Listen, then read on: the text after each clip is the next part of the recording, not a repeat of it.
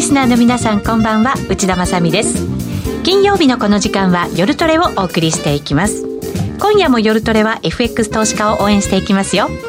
さあそれでは今日のゲストからご紹介しましょう。島力夫さんです。こんばんは。こんばんは。よろしくお願いします。よろしくお願いします。そして小杉団長です、はい、よろしくお願いします。よろしくお願いします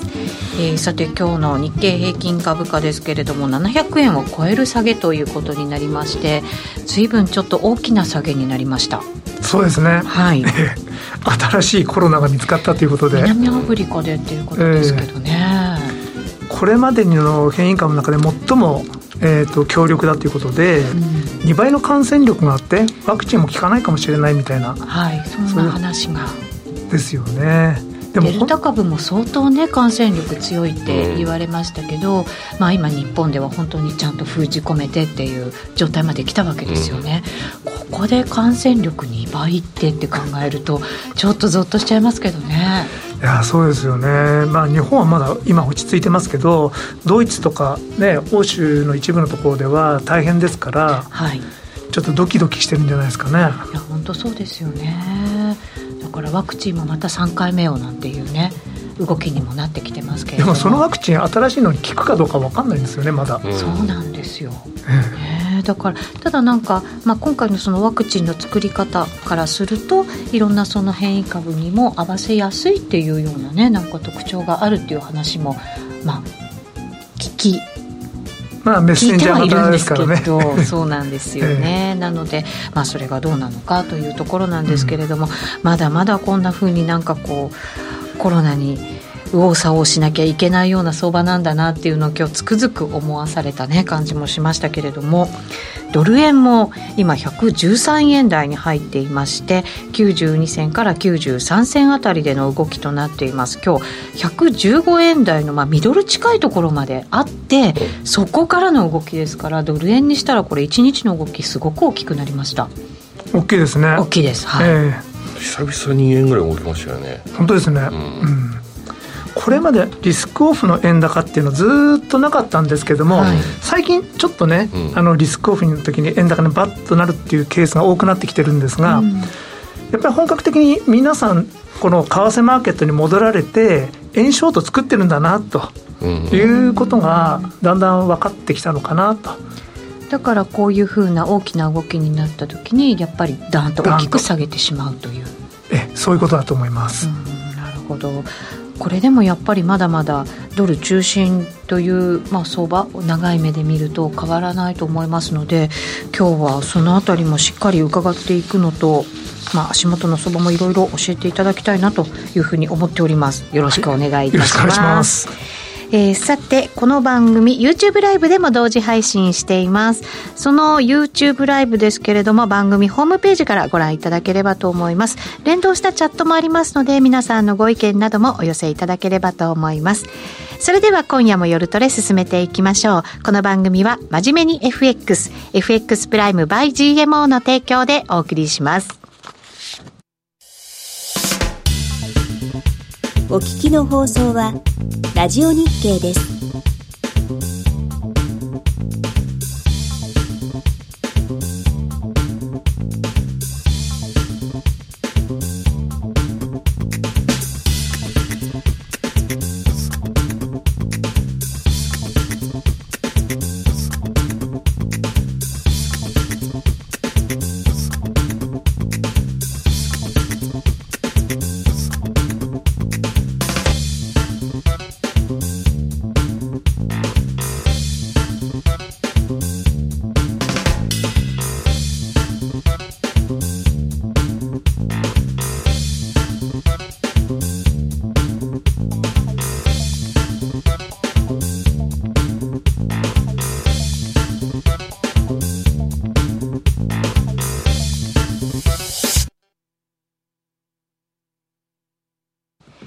て今夜の夜トレは島力夫さんをゲストにお迎えしています。どうぞよろしくお願いいたします。よろしくお願いします、えー、さて今日はそのリスクオフの円買いというところの動きが久しぶりに見えて今113円台後半ということになっていますけれどもこのところドル買いがやっぱりとても強くて、あとまあ円ショートっていう動きも強かったのかもしれませんけれど、115円台まで本当になんかこう、リズムよく上げてきた感じがありましたね。うん、まあそうなんですけどね、はい、えっ、ー、と、まあこの持ってきた資料の中の、はい、えっ、とですね、これ何ページ目なんだろう。12ページっていうところですか、はい、実はまあ最近ドル円はまあ堅調な動きなんですけれども、うん、クロス円を見るとむしろ実は下がってるんですよね、はい、えー、王子円にしてもカナダ円にしてもまあポンド円にしても全部下げ相場。その中でドル円が上がってるんですね、うん、まあ、つまりまあドル高相場だったと、はい、えー、ですからまあクロス円ロングの人はあまり美味しくはなかった。というか、まあ苦しかった。という中なんですね。うん、やっぱり今はドルが強いのかなっていうでこの傾向が続くと、多分ドル円もですね、最近ちょっと強気の方が増えてきたので いや、将来的にはもっともっと上がると思ってるんですけども、はい、最近あの、何か見ると、ね、年末120とかっていう人いっぱい出てくるじゃないですか。出てきました。ああ、そろそろだなっていう。そろそろ感がですね。結構逆行するんですよね。ええー、いや、どこ見ても120って書いてあって、うん、うん、まあ、そろそろですかねって。一旦調整するみたいな、まあ、すごく長い目で見たら、ドルはまだまだね、あるのかもしれないですけど、はい、一旦は調整っていう感じなんですかね、そうするとね。うん、普段為替のことを口にしない人も120とかですね、あの、あの普段話しないような同級生も、どこまで円安いくみたいな、電話がかかってきたりとかすると、そろそろかなと。いう感じはしております。まあ、だからといってすごく円高になるとは思わないんですけども、はい、うんしばらくはという感じなんですかね。えー、黒線はちょっと調整しそうかなと個人的には思っております。ドル円ちなみにこうまあ、クロス円、今ね、おっしゃいましたけれども、ドル円見ると、調整ってどれぐらいまでありそうなんですか、この、まあ、コロナ禍ということもあるので、なかなかちょっとこの幅を考えるのって難しいんですけど。ちょっとよくわかんないですね。難しいですよね。えー、このコロナの新しいのが 本当に猛威を振るった場合ですね、うん、そしたら110円ぐらいまでいくかもしれないですし、何もなければまあこの113円ぐらいがぐらいで、まあ、あとはアメリカの金利が多分上昇していくので、何もなければ、それに合わせて、まあ、ドル円も上がっていくんじゃないかなとは思います。うんコメントに制御できない円安にならないか心配ですというふうに書かれていて最近、まあ、今足元はねちょっと違う動きですけれどもその嫌な円安悪い円安になるんじゃないかって、まあ、時々マーケットでよく言われるセリフですけどそういう話も出つつはありましたよね。あでもそうですね、えー、でもそういう悪い円安にはあのこれから先、まあ、ずいぶん前からなるんじゃないかなとは個人的には思ってましたのでまあまあそうなんじゃないかなと思うんですけれども、ただあの、最近ちょっとマスコミの人も悪い円安キャンペーンがすごいですよね。結構ね、たびたび出てくるんですけどね。えー、でも、うん、あれってなんかちょっと政治的な意図もちょっとあるとは思いますんで。えー、あ、そうですか。えー、やっぱりその、安倍、アベノミクス路線から、岸田路線への、新しい資本主義へのこうシフトを、なんとなく、やっぱり悪い円安になったのは、アベノミクスのせいだよみたいな。まあ、宏池会対この清和会の戦いみたいなところがあるんじゃないかなっていう感じはしております。勢力的なね、争いが、えー、えー、そうなんですね。やっぱり円安だ嫌だよね、みたいな。うん、なるほどね。そろそろですね、あの、次の日銀総裁を誰にするかっていう候補選びが来年から始まってくると思うんですよね。黒田さんの次。任期ってどれぐらいでしたっけ？2023年の4月になります。2023年の4月か。まだでも1年以上あるわけですもんね。1年以上あるんですよね、えー、まあ、その前にですねあの参議院選挙という山がありまして、うん、参議院選挙で、えー、自民党が勝つかどうか岸田さんが勝てるかどうか。まあ安倍さんとしては早くお払い箱にして ですね、あの、まあ、高市さんを据えたいところなのかどうなのかわからないですけれども、はい、ただ、まあ、あのせっかくこっちの方に権力が来たので、まあ、官僚の人たちも大喜びでしょう。えーなるほどね。多分参議院選挙までは日本経済は大丈夫なように、まあ、持っていくんじゃないですか。景気悪くすると岸田さん負けちゃうんで。まあそうですね、えー、また選挙で負けることになるとね、自民党大敗とかになっちゃうと、やっぱ困っちゃいますからね。そうなんですよね、えー、せっかくの岸田さんなので、えー、せっかくの岸田さんなので、岸田さんをサポートする勢力にとってはですね、うん、えー、まあ、その参議院選挙に勝ったら、あの万全になるんで、そこから増税って感じじゃないですか。うん。まあ、そうです、ね、困ったもんですけど。まあ、大きな規模の政策もねやっぱり出してきましたから、まあ、マーケットでは評価されてるのかされてないのかよくわからないような反応ですが、ええー、大きそうに見えてなんか財務省も考えましたよね。あの真水すごいよって出しといて未執行っていう作戦ですよね。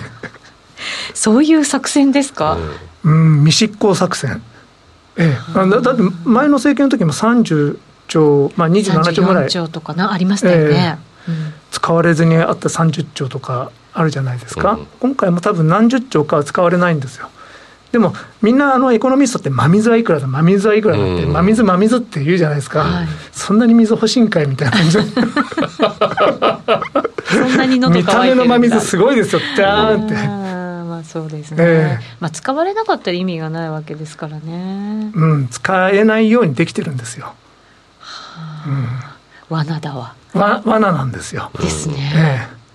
それじゃあでも日本経済ねやっぱりこう立て直そうとしてもなかなか立て直せず浮上もせずということに、ね、まあそうなんでしょうけども。えー、まあそのどっちの考え方がいいのかっていうのは難しいところでありますけどね。うん、まあ我々的にはもっと刺激してもらった方がいいとは思うんですけども向こうにとってはやっぱりより長く日本を続けさせるためにはそっちの方がいいと思ってらっしゃるんじゃないですかね。うん、うん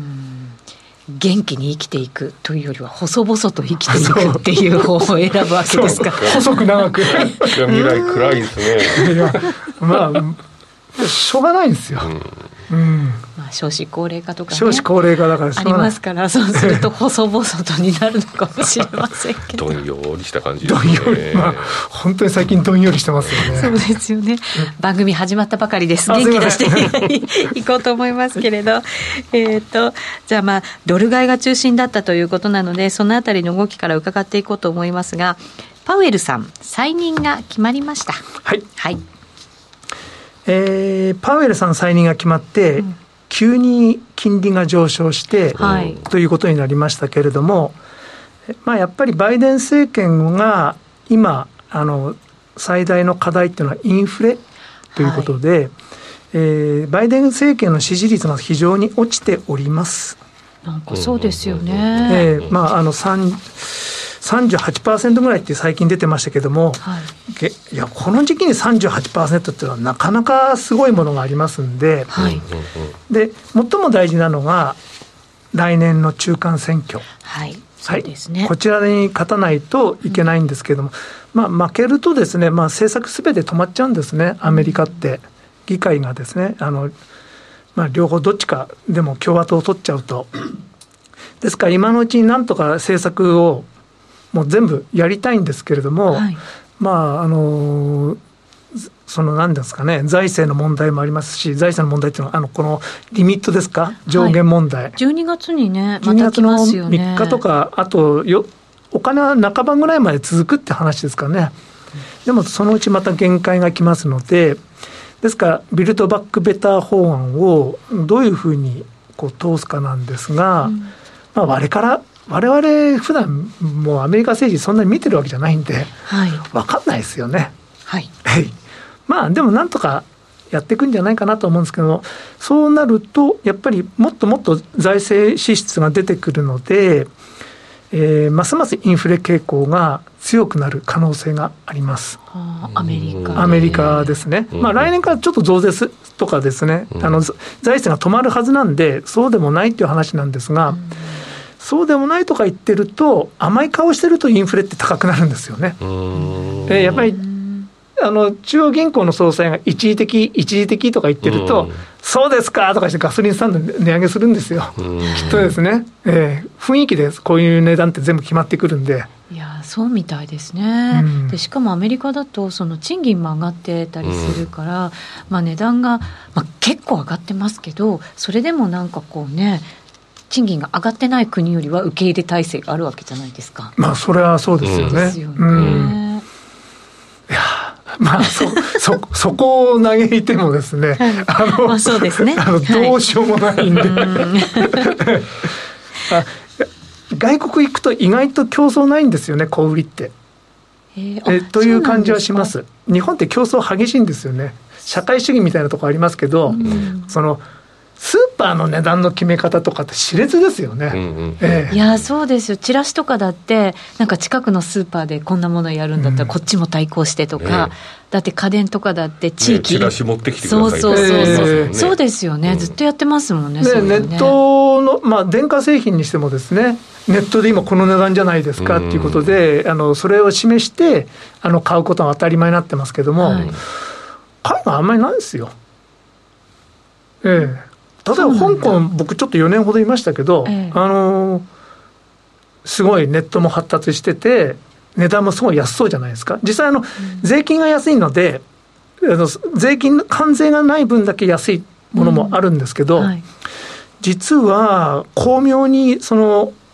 なんていうんですかね、カルテル。してるんですか？ええ、あの、いろんな店があるんですけども、電化製品ショップもですね、隣同士でポポーンと出てたりするんですね、アーケードの中で。けれども、商品かぶらないんですよ。えー、別な商品置いてたりするってこと、えー、こっちの方、お店で売ってるものは、隣のお店では売ってないんですよ。へえー、そうなんだ。しかも、値段がどこ行っても同じなんですよ、割と。だから、綺麗にあの利潤が保たれてるんですよ、カルテル。うんなるほど、ね、アメリカも安いんですけれども、安いは安いんですけれども、やっぱりその主なリテーラー決まってるんで、あの割と利潤が確保しやすいようにできてるんじゃないですかね。うんなるほど、じゃあ、日本はなかなかデフレから脱却できないわけですよね。ねだってアメリカでね、ダラーショップの値段がね、うん、いきなりあ上げてましたもんね。1.25になりましたけ？ど、ね、150円ショップになりましたね。なんて呼ぶんだみたいな。100円ショップなんて、ね、そんな簡単に上がらないじゃないですか。いや、私あの結構100円ショップ取材してるんですけど、うん、上げられないって言ってましたよ、うん、でだから結局商品を安いものに安い素材のものとかに入れ替えて100円をなんとか保とうとするわけですよ。で、100円が保てないならその商品はもう取り扱わないと言ってましたその努力が日本すごいですよね。すごいですよね。いやですからそそのダラーショップみたいなのは海外のどこに行っても通用するわけじゃないですかね、うん、日本のその競争力は。ですよね。うん、うん、進出したらもうあみんなにこう勝ってしまいますよね日本は、ね、えー、あのー、そうですね。まあ、無地とかですねやっぱり中国大陸の方も香港もの人たちもみんな好きですから比較的安価で質も良いと。あの日本製に対する信頼度はむちゃくちゃ高いですから、うん、えー、中国の製品だとどっかでズルしてると みんな思ってるんで どっかでズルしてるだろうお前ら香港の方とかもそう思ってるんですかあの中国人は中国人が一番信用できない。自分もそうしてるからっていうのもあるんでしょうけど。そうなんですね。なるほどね、うん何の話してたんでしたっけ？ファミリーの話をしてたんでしたっけ？競争が厳しいんです。そうですそうです。はい。そうか。えっ、ー、と、まあそれ。話が元に戻せなくなすいませんでいえいえ失礼しましたインフレが最も、はい、あの大事なのでやはりあのパウエルさんを再任する際に、はい、インフレをちゃんとやってくれよって話はしてるんだと思います。うんでブレイナードさんですとよりハト派なので間違ったメッセージということになりますので、はい、まああのパウエルさんは継続ということになったんじゃないですかね。でインフレ抑制インフレ反転が政権の最優先課題だっていうのを繰り返しおっしゃってますし、はい、イエレン議長もですね昔は一時的って言ってたのにもう言わなくなりましたよね。聞かなくなりましたね。インフレはあの懸念していると。うん、うんまあ、でもトップの人は懸念してるって言わないとだめなんですよ。あのインフレじゃあもっと乗せようかってみんな思ってますから。多分あの原油の値段って今80ドル、まあ今日すごい落ちましたけど、80ドルぐらいって、じゃあ歴史的に見てすごい高いかって言われたら、そんな高くないですよね。まあ、百何十ドルって時もありましたし、ね、えー、えー、100ドル前後でもみ合ってた時もありますから、うん、そういう時から比べると、でも実は、でも本当はアメリカって税金がないですから、ガソリンの値段って、それに合わせておな、まあ、100ドルの時よりも安いはずなんですけども、うん、実は高くなってるとかっていうのがあって、へだからだ会社がピンハネしてるんだろうそうですよね、えー、値上げして儲けてるってことですよね。えーまあ、それ供給体制がですね、今コロナですから、ドライバーがいないとか、イギリスみたいなこともあるのかもしれないし、やっぱりあのインフレ見てみると、あのアメリカの内陸部は、あのこうやっぱり輸送コストがあるので、どうしても物が値段が高くなりやすいっていうのがあると思うんですけど、はい、内陸はやっぱりインフレに対する不満が高いんですね。でもそこって選挙で大事なところでして、共和党の地盤でしたりとか、はい、またラストベルトのところはやっぱり次の中間選挙でもすごく大事なところになるんで、ん。そこの有権者の人たちが不満を持っちゃいけない。でもミシガン、ミシガンってそこじゃないですか。ミシガン消費者信頼関数が低いとダメということなので。なるほどね、えー、ですからバイデン大統領としては株価がどうなろうが、はい、まあ他の国がどうなろうがとにかく、うん、インフレ抑制第一と思ってらっしゃるんだと思います。中間選挙を見据えて、ええ、それでインフレを抑えないことには票が取れないぞっていうことなんですね。はい、そう思ってらっしゃると思います。あの昔でしたら株価が高い方が選挙に有利とかよく言ってたじゃないですか。はい、だから私株価に注目してるのかなと思って、でだからブレナードさんになるとやっぱりその銀行とかのやっぱり規制をね強化したい人じゃないですか。そうなった時にやっぱりウォール街からの反発とかもあるから株価がやっぱり落ち着かないからブレイナードさんじゃなくてパウエルさんなのかなとか勝手に思ってたんですけど。そんなことじゃないのかもしれないですね。うん、そのあたりちょっとよくわからないですけども、うん、うん、ブレイナンドさんが議長になったからといって、そんなに規制強化するのかな、するのかな、やっぱりそうなのかな。どうなんでしょう、えー、まあでもインフレが今は一番政治的にも、はい、まあそれを解決しなきゃいけない大きな課題ということなわけですよね。はい、うん。ですからあの1年前の今頃の時期ってパウエルさんって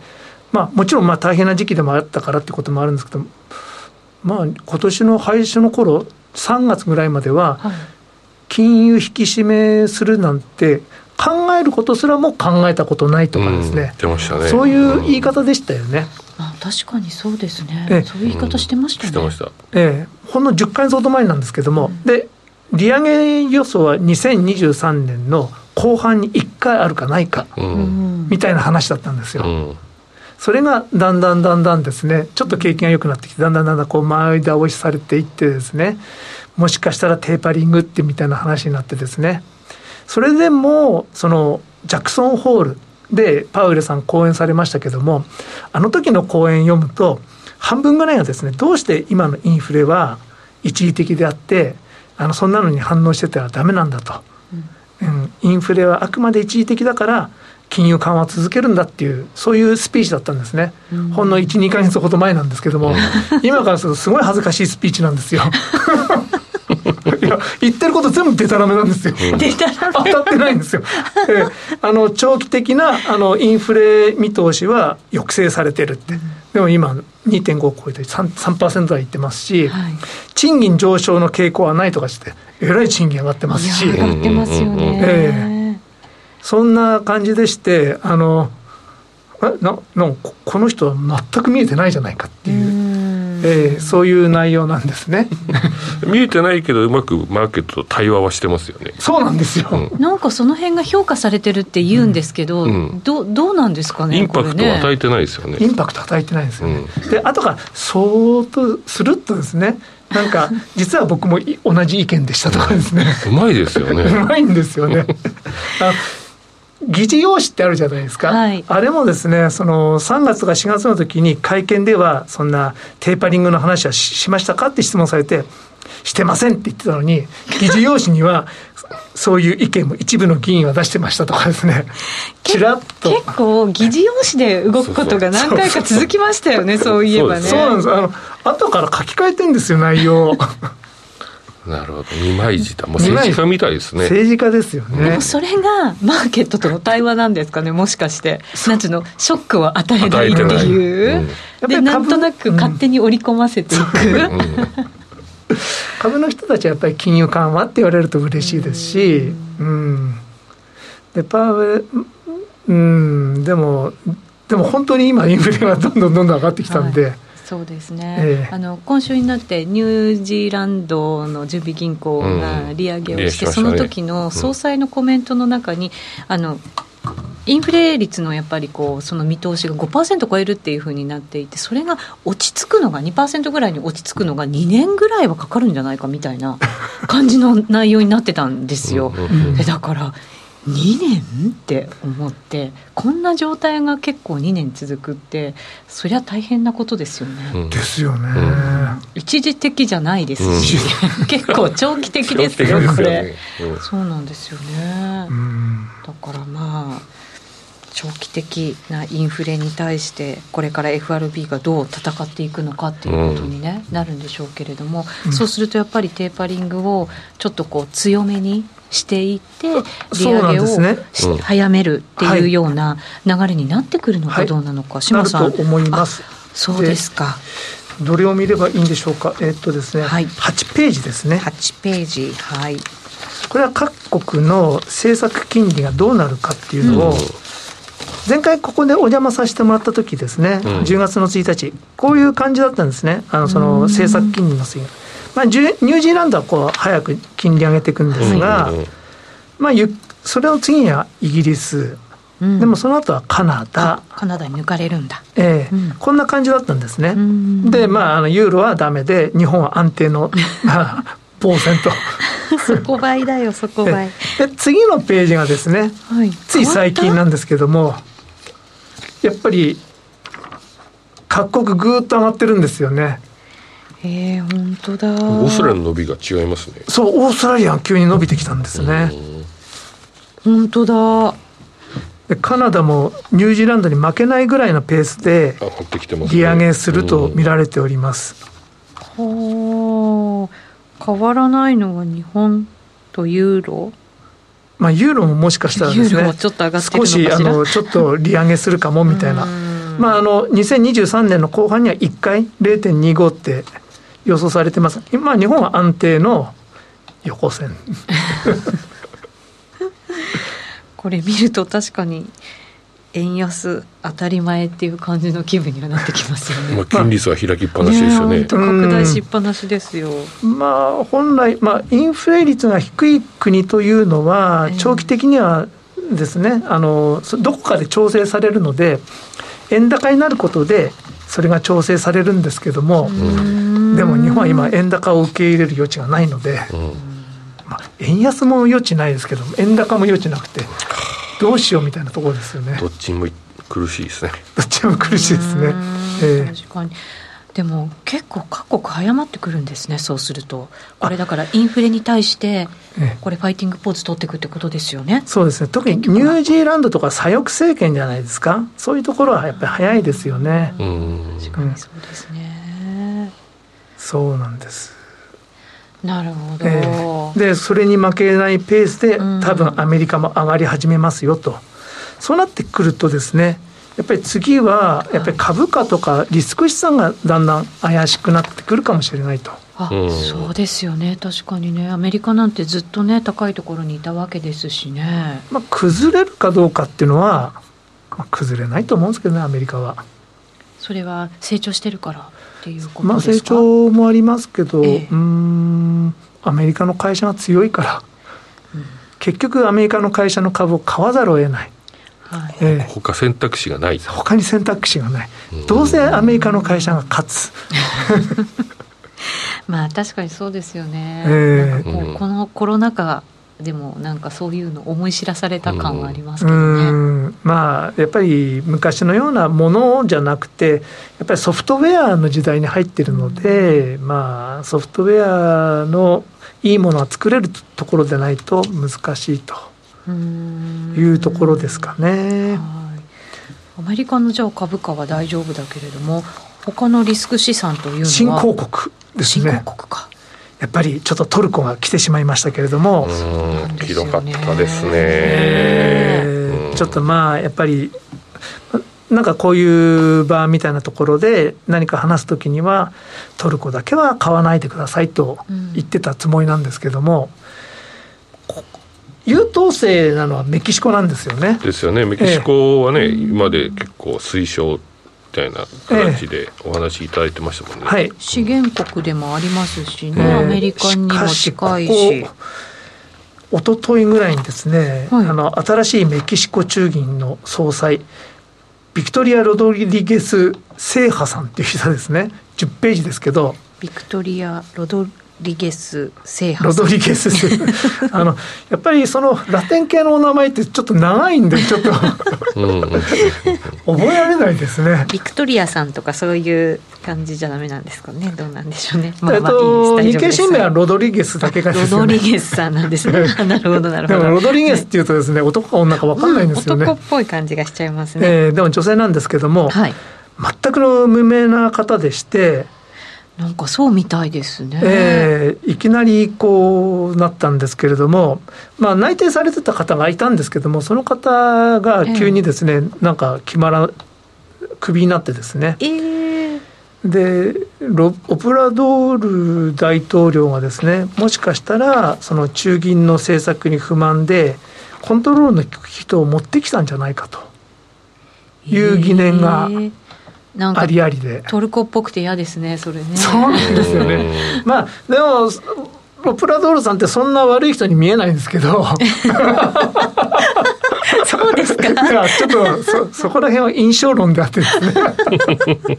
そうですよね。いやちょっとエルドアンさんみたいなですねいかにもそのなんかねああいう感じではないとは思うんでいやでも、うん、まあでもメキシコのトランプとも言われてましたから、うん、うんでもこういうなんか舵取りの難しい時に、うん、あんまりこうその金融とかに詳しくない方を入れるっていうのってやっぱり政治的なもの以外にちょっと考えにくいですよね。うん、そうかもしれないですね。あの、やっぱりメキシコ中銀はすごくあの優等生でして、今年に入っても連続4回利上げしてますよね。うん、アメリカが利上げする前に利上げするし、はい、アメリカが利上げした後も利上げする、うん、インフレ上がったら即実行するっていうのが、やっぱりメキシコ中銀なんですね。はい、やはりまあ過去にやはり通貨危機を起こしてしまったというのがありますので、はい、そういうのは起こらないようにもう手前手前で実質金利を常にプラスと、うん、うん、そういう政策なんですけどもただちょっと彼女が入ってきたことでん？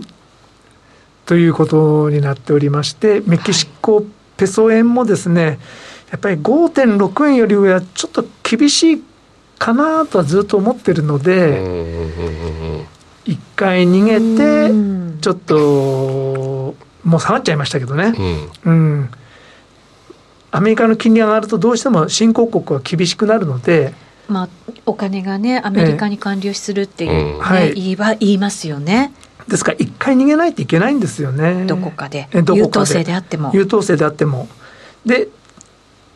ペソのほかにはやっぱりランドも厳しくなるんじゃないかなと。うん、まあ、ちょっとたまたまですねコロナのニュースが出ちゃいましたけども、はい、コロナのニュースが出る出ないにかかわらずランドはですねやっぱりちょっとマーケットロングになってるっていうのが一つとあそうなんですね。まあそうですね比較的、うん、の南アフリカってあそこしか取れない金属がいっぱいあるので、はい、まあ、金なんかどこでも取れますけどもそのプラチナ、うん、えー、それからシルバープラチナはねなんかまあ再生可能エネルギーの時代になってですねなんかいろんなその水素にはそのまあその水素を作る時にはそのプラチナ必要だとかですねなんかいろいろあるんですけどもそうですね。一旦なんかね金とも随分乖離しちゃってましたけどそれがなんかねこう縮まってきてみたいな動きも、ね、そうっとあって1300ドルまでいったんですけれども、えー、今はまた1000ドル割れております、うん、まあ主要なやっぱり需要が排気ガスの触媒なんですよね。はい、でディーゼル車からこれから先は電気自動車になりますので、実は需要面では厳しくなる。あそうですね、あそこもなんかストがいろいろあったりとかなんかこう電力がどうたらとかもなんかいろいろ懸念材料が常になんかあってっていう国ではありますよね。そうですね。僕行ったことないからちょっと肌感覚で分かんないんですよね。私もです。石川さんがね行かれるあそうですか、ね、たまに話をされてますよね。一回行ってみたいなとずっと思ってたんですけど、うん、やっぱりちょっと治安もねなかなかちょっと難しいところもまああの基本的に日本人は歩くなって言われますよ。そうですよね、うん、まあそもそも遠いっていうのもありますけどね。そもそも遠い確かにそうですそうかそうするとちょっとこう資源国通貨っていう面でも全般的にはもしかしたらアメリカにこう戻っていくっていう意味ではなんとなくまあ危ういもの。がちょっとありますので、ね、戻ったところがあればちょっとやめとった方がいいところでまた入れるんじゃないかなと思います。あなるほど、うん、そうかチャンスはその先に来るって思ってた方がいいですね。高金利通貨をまあどこで入って、しばらく握って金利を享受して、はい、でずっと続くわけがないので、大概はインフレの高い国なので。まあ、こう横ばいしてるところが一番いいんですよね。でどこかでやめて、また下がったところで入るのがいいんじゃないかなと思います。それで長期的にまた持つっていうような何か。長長期ダメ？長期持ちっぱなしはダメなんですよ。ダメなんです必ずダーンと落ちて横になってダーンと落ちて横になっての なので、はい、ダーンに引っかからないようにしないといけないです。まあ、そうですね、まあ、今回でテーパリングが始まるっていうことでこの新興国通貨ちょっと上がりづらくなりましたもんね。づらくなる感じがするので、うん、えーえー、そこはやっぱり世の中が怪しくなってきた時には一旦やっぱり逃げてうん買い場を探した方がいいかなと思うんですね。ね、うん、新興国でも利上げしていったとしてもやっぱりアメリカの利上げにはかなわないっていうことなんですね。うん、そうなんですよ、ね、同じペースで上げたとしてもそうなんですよ、えー、2倍のペースで上げていかないといけないんですよ。そういうことなんですね。だからやっぱり金利高く保たないとお金って保ってなかったりするんですね。そうですね。で、それを怠るとトルコのようになると。うん。うんほど。そういうことなんですね。わかりました。この後お知らせ挟んで、まだまだお話伺っていきましょう。えー、ここでお知らせです。約定力と話題の高金利通貨で会社を選ぶなら、最大11万円の口座開設キャッシュバックプログラムを実施中の FX プライム by GMO。人気のスマホハイスピード注文は待ち時間なしの連続発注を実現。チャートを見ながら、スキャルでもスイングでもサクサクお取引いただけます。高約定、高金利通貨も、そしてトレードも情報も、やっぱりプライムで決まり。株式会社 FX プライム by GMO は関東財務局長金賞第259号の金融商品取引業者です。当社で取り扱う商品は価格の変動などにより投資額以上の損失が発生することがあります。取引開始にあたっては契約締結前交付書面を熟読ご理解いただいた上でご自身の判断にてお願いいたします。詳しくは契約締結前交付書面をお読みください。お聞きの放送はラジオ日経です。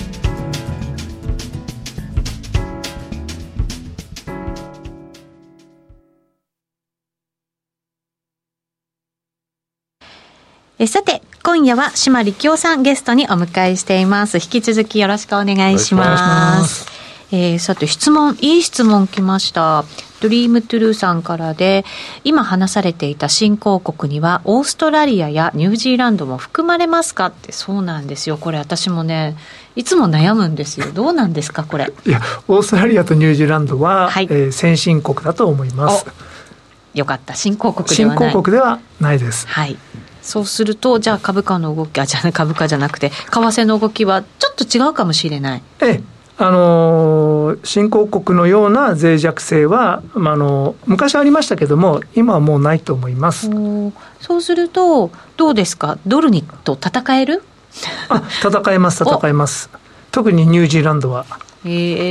えー、そうそれはオーストラリアは中国との関係もあったりとかするから、ニュージーの方がいいっていうことなんですか？あそれはあると思います。でオーストラリアはその輸出の品目が鉄鉱石、うん、石炭石炭。それから天然ガス。天然ガス。それからだいぶ落ちて原油と銅。なんですけど、うん、もう全部資源ばっかりですけども、はい、ただあのダントツなのは実は鉄鉱石なんですね。30%鉄鉱石、はい。えー、実は鉄鉱石の一本足打法みたいなところですえー、そうなんですね、えー鉄鉱石が12、3兆円ぐらいあるんですよ。はい。大きいですよね。12、3兆。はい。ええー、11兆かな。うん、で、石炭が4.5とか5兆円。それから天然ガスも同じくらい、5兆円ぐらい。5兆円ぐらい。はい。えー、っていう感じなんですけれども、うん、石炭中国輸入禁止しましたけども、実はあの、オーストラリアの石炭他で売れるので、うん、非常に品質も良くて、だから全然困ってないんですよ。そうなんですね、え困ってるのかと思っちゃいましたけど、そんなことはないと。あ目先はですね、はい、石炭は全然困ってません。うん、けれども、鉄鉱石なんですが、はい、鉄の生産を抑えるというのが、中国の国策なので、うん、うん。ま、これから先、毎年、鉄の生産高をこう下げていくんです。あまり作るなと。はい鉄を作るってどうしても二酸化炭素を排出するので、はい、ということで、まあ、あと不動産も抑えるということもありますし、うんうん、そうですね。そこを抑えたいんですもんね、えー、中国は。ですから鉄鉱石の値段はそんなに上がらないと思います。はい。そうするとそうそうすると、はい、鉄鉱石を売る値段はちょっと下がってくのででもすごいダメージでもないと思うんですけどまああるある意味、まあ、オーストラリアの輸出はちょっとこう低迷していくことになるかなとは思うんですが、はい、えっとですねそのなんていうんですかね新日鉄じゃなくて今日本製鉄というか、はい、製鉄ですね非常に業績いいですよね。はい。鉄鋼みんないいですよね。えー、あの中国で鉄を作らないので、えー、値段が下がらなくなったので日本の鉄の業界にとっては OK どんどん値上げしてますしねね、えーうん、中国は多分鉄の輸入国になりますからこれから先。お買ってくれる。買ってくれる、うん、いやむしろ輸入してもいいってまで習近平さん言ってるんで。自国で作らないで、うん、作るなって言うんですよ。あ輸入して二酸化炭素の排出量も抑えながら、ものは作っていくぞというところはあるのかもしれないですしね。作るものは先端部品、うん、で、そうかそうか。えー、あの鉄鋼とかそういうプリミティブなものはっていうのはおかしいですけども、そういうところの生産を抑えていくなるほど。はい。そうかそうか。まあそういうのがあるので、オーストラリアはちょっとまああの。利上げ見通しもですね、そのあんまりよろしくないですよね、今、さっきチャート見たら、えらい上がってましたけども、はい、ただ中銀自身は2023年に利上げ1回あるかどうか分かんないみたいなこと言ってますよね。ああ、そんな先なんですね。えー、その点、ニュージーランドは、あのこの間の政策決定会合で、はい、残念ながら0.25しか利上げしなかったので、うん、えー、その金利幅、もうちょっと広げるんじゃないかって話が出てはいましたよね、えー、0.5やるんじゃないかって言われてたんですね、えー、でもどうしてかというと、次の会合がですね来年の2月なんですよ。そうなんですよ。12月ないんですよね。12月もないし、1月もないし、1月もない、はい、しかも2月も2月の23なんですよ。なるほど、3か月以上先なんですよ。そうか、だからじゃあ、もうちょっと幅上げてもよかったんですね。普通の中銀だったら、その間に3回あるだろうって。あでも、まだロックダウン中だったりするじゃないですか、ニュージーランドも。ええ、だからそういうところも配慮したんですかね。いやそれはないと思います。あらららら、えー、そうですか。えー、物の値段も上がってますし、とにかく不動産が高いので、いや、高いです、世界見渡してもニュージー一番高いぐらいですからね。お金持ちニュージーランドが好きなんですよ。うん、うんなんかほら、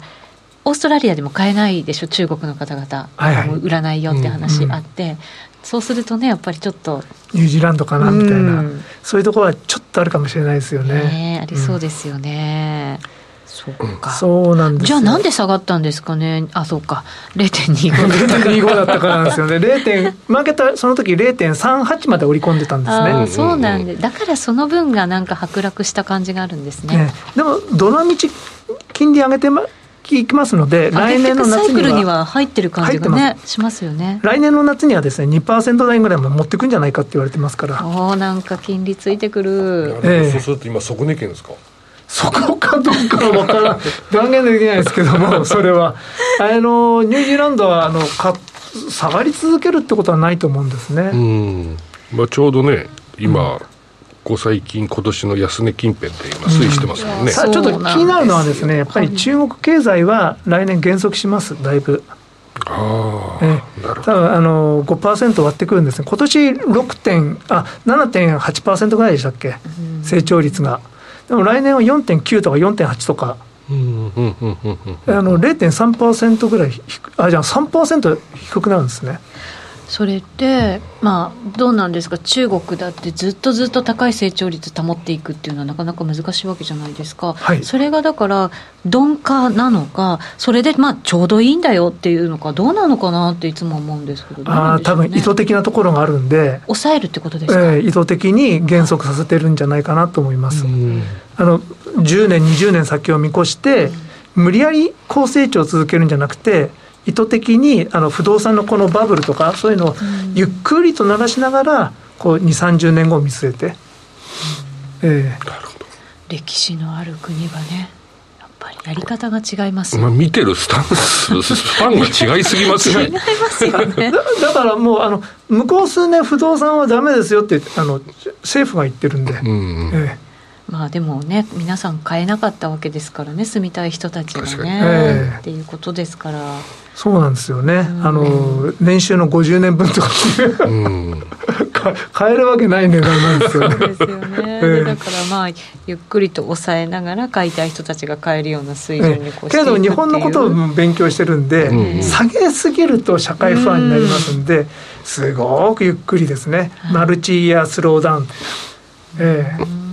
そうか。そうすると来週なんかも中国の PMI とか発表されたりとかして前回発表の時50切ってたりとかしてなんとかちょっとなんか嫌だなって心配もありましたけどそこからまあ50切ってくると何らかしらの政策出してくるんじゃないのっていう期待もありましたけどそういうんだとちょっとあんまり下げすぎないけど上げないくてもいいよっていうような感じになってくるんですかね。多分そう、まあ、ちょっとあの不動産に対しては融資もっとやってるとかですね、いろいろ時々ニュース聞こえてきますけど、基本的にその北京オリンピックが終わるまで生産をフルに持っていくとか、そういうのはないと思います。オリンピックまで綺麗な空保ちたいので、あの石炭動かしちゃいけないんですよ。北京ブルーでしたっけ、ええ、そうですよね。ああ北京もいい空になったねってみんなに言ってもらえるようにですね。なるほど。その間に電力不足でですね死んでる人が出てもしょうがないんですよ。空のために。やることがねすごいですけどね。ということで、まあ、はい、オーストラリアドルはちょっと、はい、あの IMM で結構ショートがあるので、はい、まあこれがショートカバー起こるんじゃないかと思ってる方も多いと思うんですが、うん、ないと思います。あのチャイナヘッジでショートにしてるんですね。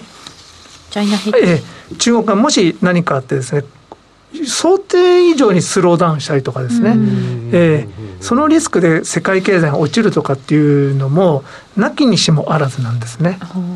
なるほどなるほど。計算違いっていうのもあるかもしれないですから、えー、オーストラリアドルのショートはすごい腰が入ってます。あそうですか。ええ。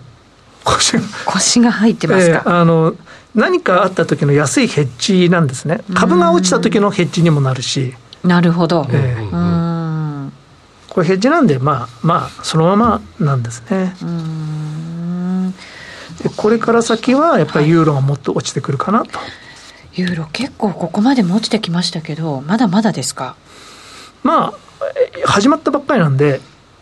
1.15が割れてスタート、はい、ええー、そこからがスタートですか？ええ。号令が鳴ったばっかりなあのロングタームのインベスターのヘッジが、ええ。えーと全然終わってないので、うん、戻ったところはやっぱり売りが出てくるんじゃないかなと思います今いいところまで戻ってきてますよね。1.13台でしたっけ、うん、えー、もうちょっと戻らんですかね。129今来てます。売りたい。台うん。1.13に戻ったらもう島さん売りたい。すぐかどうか分かんないですけども。戻れば戻るほど、まあ、売り場になりますので、うん、えー、あのこのニュースでよかったなと思ってるんですけど。あうん、なるほどね。ヨーロッパもまだまだコロナのね収束が見えない中ですしねそうですね、まあ、でもドイツとオーストリア、はい、オーストリーっていうんですか今は、うん、うん、がダメですけど結構南の方はまだそんなに感染者数出てないですよね。そうなんですね、地域性があるので、やっぱり寒いところだけなのか、どうなのかわからないですけれども、うん、まあ、欧州は日本、徐々に日本化しているので、だんだんやっぱりちょっとなかなか金利上げられない状態になってますよね。なるほど。天国さんから落ちろユーロドル落ちろというなんかこう。ある意味呪いいやでもまあ待てば落ちますから、うん、あそうですか、ねえ。ー、ジェイドさんからユーロ売りの相手はやはり米ドルですか？という質問。ドルがいいと思います円ではダメですあそうですねクロス円はちょっと、うん、でも、ね、どうなんですか、ね、ドルロングの対象を何にするかっていうのがあるんですけど、はい、僕はやっぱりユーロが持ちやすいんじゃないかなと思うんですね。ドル円はだんだんだんだんちょっとこう上下動激しくなってきてますよね。うんですね。えー、リスクオンリスクオフでこう激しくなってきてるんで持ちにくくなってきてます。あユーロだとリスクオフになってもあまり変われない。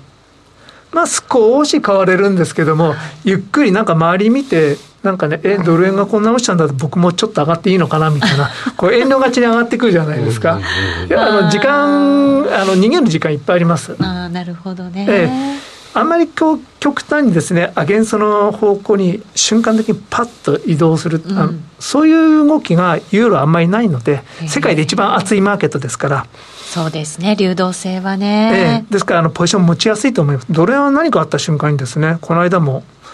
何でしたっけ？台湾海峡になんかアメリカの戦艦が入ったからって言って。急落しましたよね。急に。そそれは本当の理由かどうかわからないですけども、だいぶ薄くなってるのがありますよね、うんうんうん、あと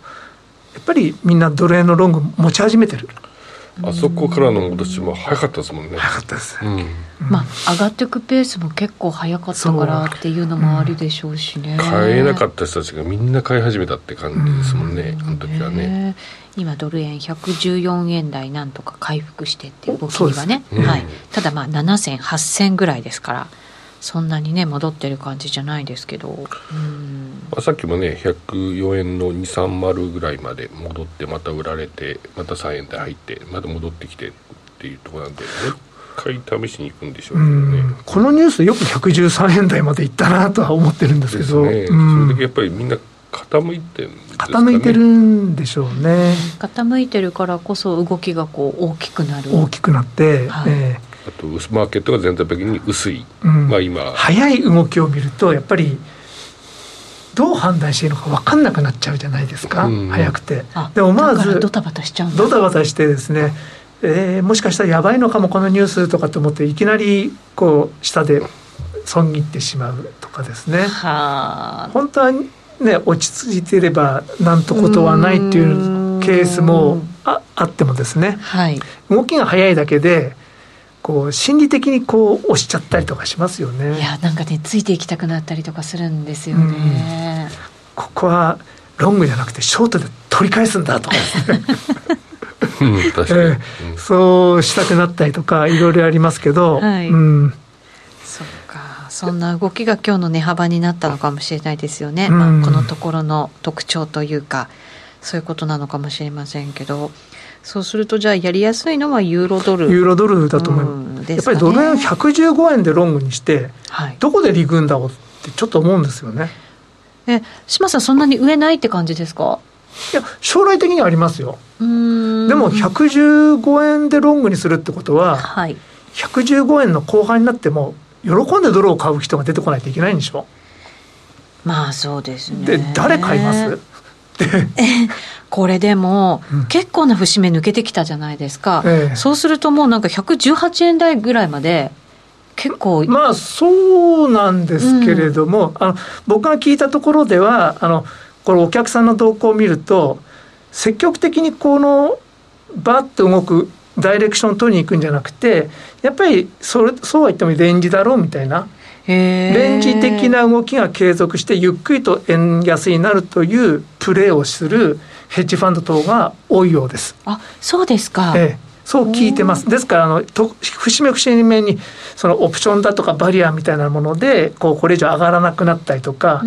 そうなってくると思いますので、はい、えー、焦って上買わない方がいいと思います。ただ下もですねそんなに焦って売ったらやっぱりダメっていうことになると思います。ちょっと幅は広がったもののレンジ内でレンジ内でこうゆっくりゆっくりで、えー、やっぱりこう116を買うっていうその気持ちにはなれないんですよね。113で買っとけばよかったと思いましたけどなんかこう今ぐらいになるとちょっとドキドキしちゃう、ね、まあ、下がってきたらもっと下がるって思っちゃいますもんね見えちゃうもんね、うん、まあでもレンジってイメージができるんであればね。そうすると日本のトレーダーはうまく立ち回ることができるかもしれないですね、うん、そうですね、うん、日本のお客さんはこういうマーケット得意なんじゃないですかね。まあ、基本、レンジは得意なんですけど、結局、今回115を超えてきたじゃないですか、そうすると、そこをじゃあ、売り上がっていくっていう人たちも、中にやっぱり増えて、上がったら売りたくなってくる人たちもやっぱり増えるんで、うん、反対に超えたから高値をつかみに行く人たちも出てくるんで、うん、まあ、そういう人たちがもうせめぎ合ってこうドタバタ日本のトレーダーの中でもドタバタドタバタってする傾向はここ数週間は目立ちますよね、うん、そうかもしれないですね。迷いますもんね。水準だけ見てるとねいや決して買えないって思っちゃいますけどここまでの勢い見ちゃうと勢い。やっぱり買いなの？みたいな。あとやっぱり先ほどの話じゃないですけど118位とか120っていう人たちが増えてくると ああそんなに上なのか、うん、なんかそういうなんかコラムとかいろんなもの見てると もう悪い円安でこれはもうね円安は止めようがないんだいや止めようがないって僕も昔から思ってましたけど これだけあのいろんな人が言い出すとなんかなとかって。そうですよね。ちょっと一服感あるかなという気はしております、えー、焦らなくても。大体材料がほとんど出てきてしまったから。うん。でもやっぱり相場って上がっていく続けて上がっていくためには自分が買ったところよりももっと上で買う人が、うんうんうん、まあ悪い言葉で言うともっとおバカさんがいないとダメなんですよ。ええ。バカな人がいっぱいいてどんどんどんどん上に買ってくれるって。でもそのバカって誰だろうって。いるかなって。うん、俺が実はここが一番バカかもしれない そうです。よと思ったらやっぱりやめた方がいいかなみたいな。ええ、そう思うとちょっと高値で買うの怖くなっちゃうね。いつもバカさんになっちゃうタイプ、ね、いつも俺がバカだった。いや僕も一番バカなんで。俺よりバカいるかなって。そういう人日本のトレードはどんどん上手くなってきてますよね。あそうかもしれないですね、うん、経験積んでねやっぱりね、はいえー、さてどうしましょう？延長戦ちょこっとやりますかね。はい、5分くらいやりましょうかね、はい、お付き合いいただければと思います。ラジオの前の皆さんとはお別れとなります。良い週末をお過ごしください。この番組は真面目に FXFX プライム by GMO の提供でお送りしました